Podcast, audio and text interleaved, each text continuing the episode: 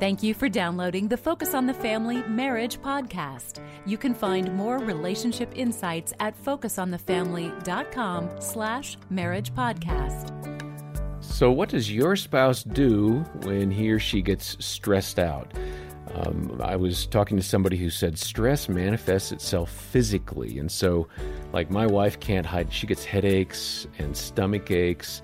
And if she's stressed out about something, she looks for something to do. Uh, what, what can I tackle? What job can I take on? Uh, I'm John Fuller, along with uh, Dr. Greg Smalley and his wife Erin. They're the couple who run our marriage team here at Focus on the Family. Um, how do you two uh, respond to stress? What happens? I get short and cranky.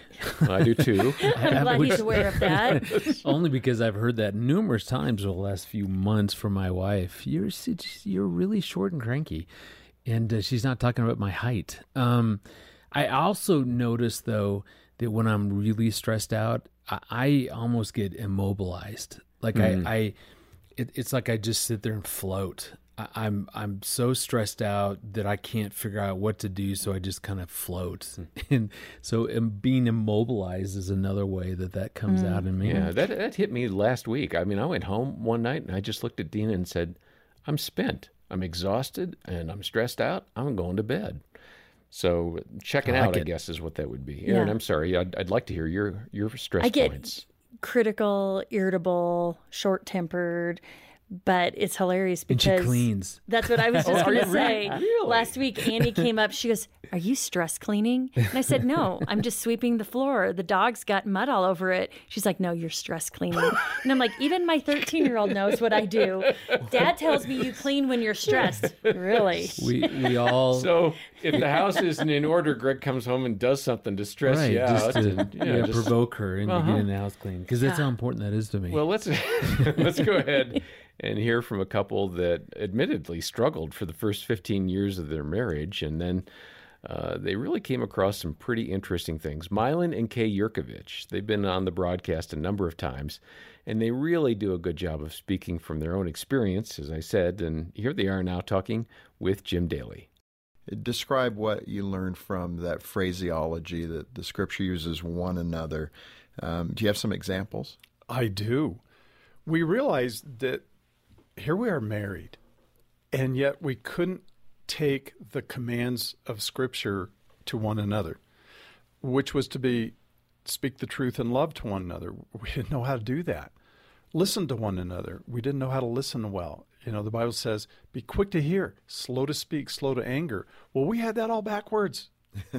and we had we had so to true. work we had to work so hard to learn to become good listeners.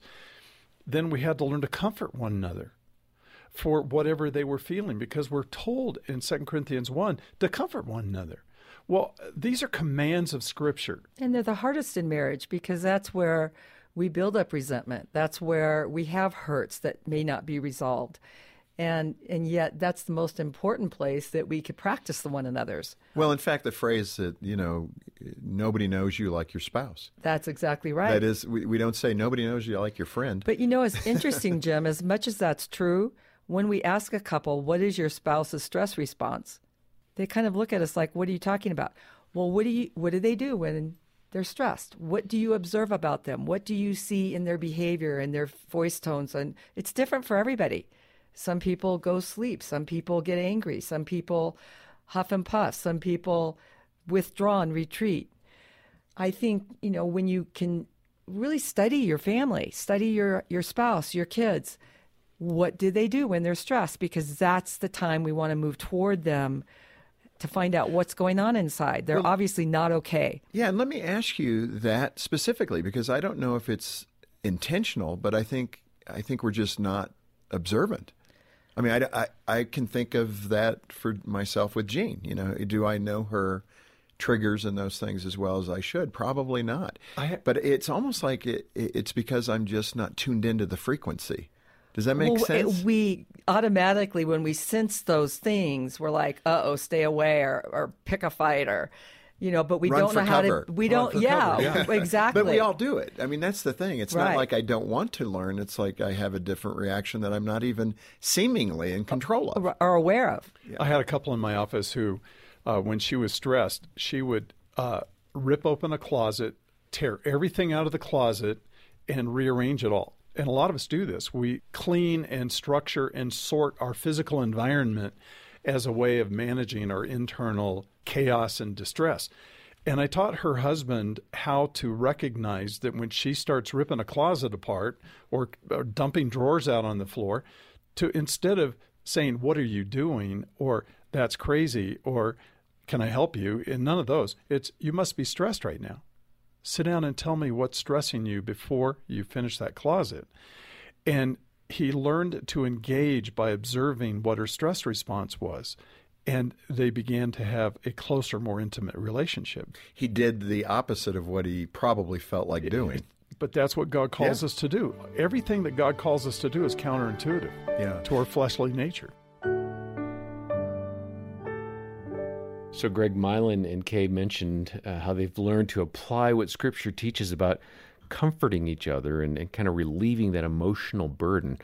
Um, are there some go to scriptures that you go to when you're in need of some comfort? Absolutely. I love Philippians 4 7. And it says, And the peace of God, which transcends all understanding, will guard your hearts and your minds in Christ Jesus. And what I love about that is oftentimes through stress, it's it's I feel like there's a cloud. Mm-hmm. You know there's a veil. I, I, I can't see something. It's it's i'm all too close to whatever the issue is whatever's stressing me out. And that's why i love that that that god's peace so christ's peace which surpasses all understanding. So even in those moments that i'm not clear what is going on i have that confidence that that his peace will go way beyond my understanding but then what i love is that that his peace guards both my heart and my mind. And when we're under stress, um, you think about the the nature shows where we see the lions attacking, you know, the whatever, the gazelle, whatever. Yeah. And it's always going to go after the one that's isolated and alone and injured and and that's Satan's mo. Satan's going to come after us when we're feeling alone, when we're feeling isolated, yes. when we're feeling injured, when we're stressed, when all those things are happening. We're just we're easy targets, and he's going to come after my mind. So he's going to fill me with all this self doubt. Things aren't going to get better. Where's God? You're alone. Erin doesn't care. So he's going to attack my mind, but then he's also trying to write lies on my heart and see you you you're not good enough. See this you know nothing is ever going to work out what, whatever it is. And and what i love is that it's in those moments when i turn to christ He's going to give me that peace. I'm not going to even understand it, but that doesn't matter. And then He's helping to combat yeah. the very things that Satan is trying to fill my mind and write on my heart. And that's mm. so important. And it's really good. I mean, this is the beauty of marriage, isn't it? That we're not walking these right. stressful moments alone. And there are times when Dena will just mention a verse or vice versa. I've said something to her that I've observed in Scripture and she's she's kind of buoyed by that. Yeah. I'm encouraged by that. Yeah. It's mm not like she lectures or anything or gives me some false sense of rah rah you can do it. She just feels for me and and helps me get a kind of an eternal perspective. God is sovereign. He's got this. Plus mm-hmm. you're encountering truth as it talks about, mm-hmm.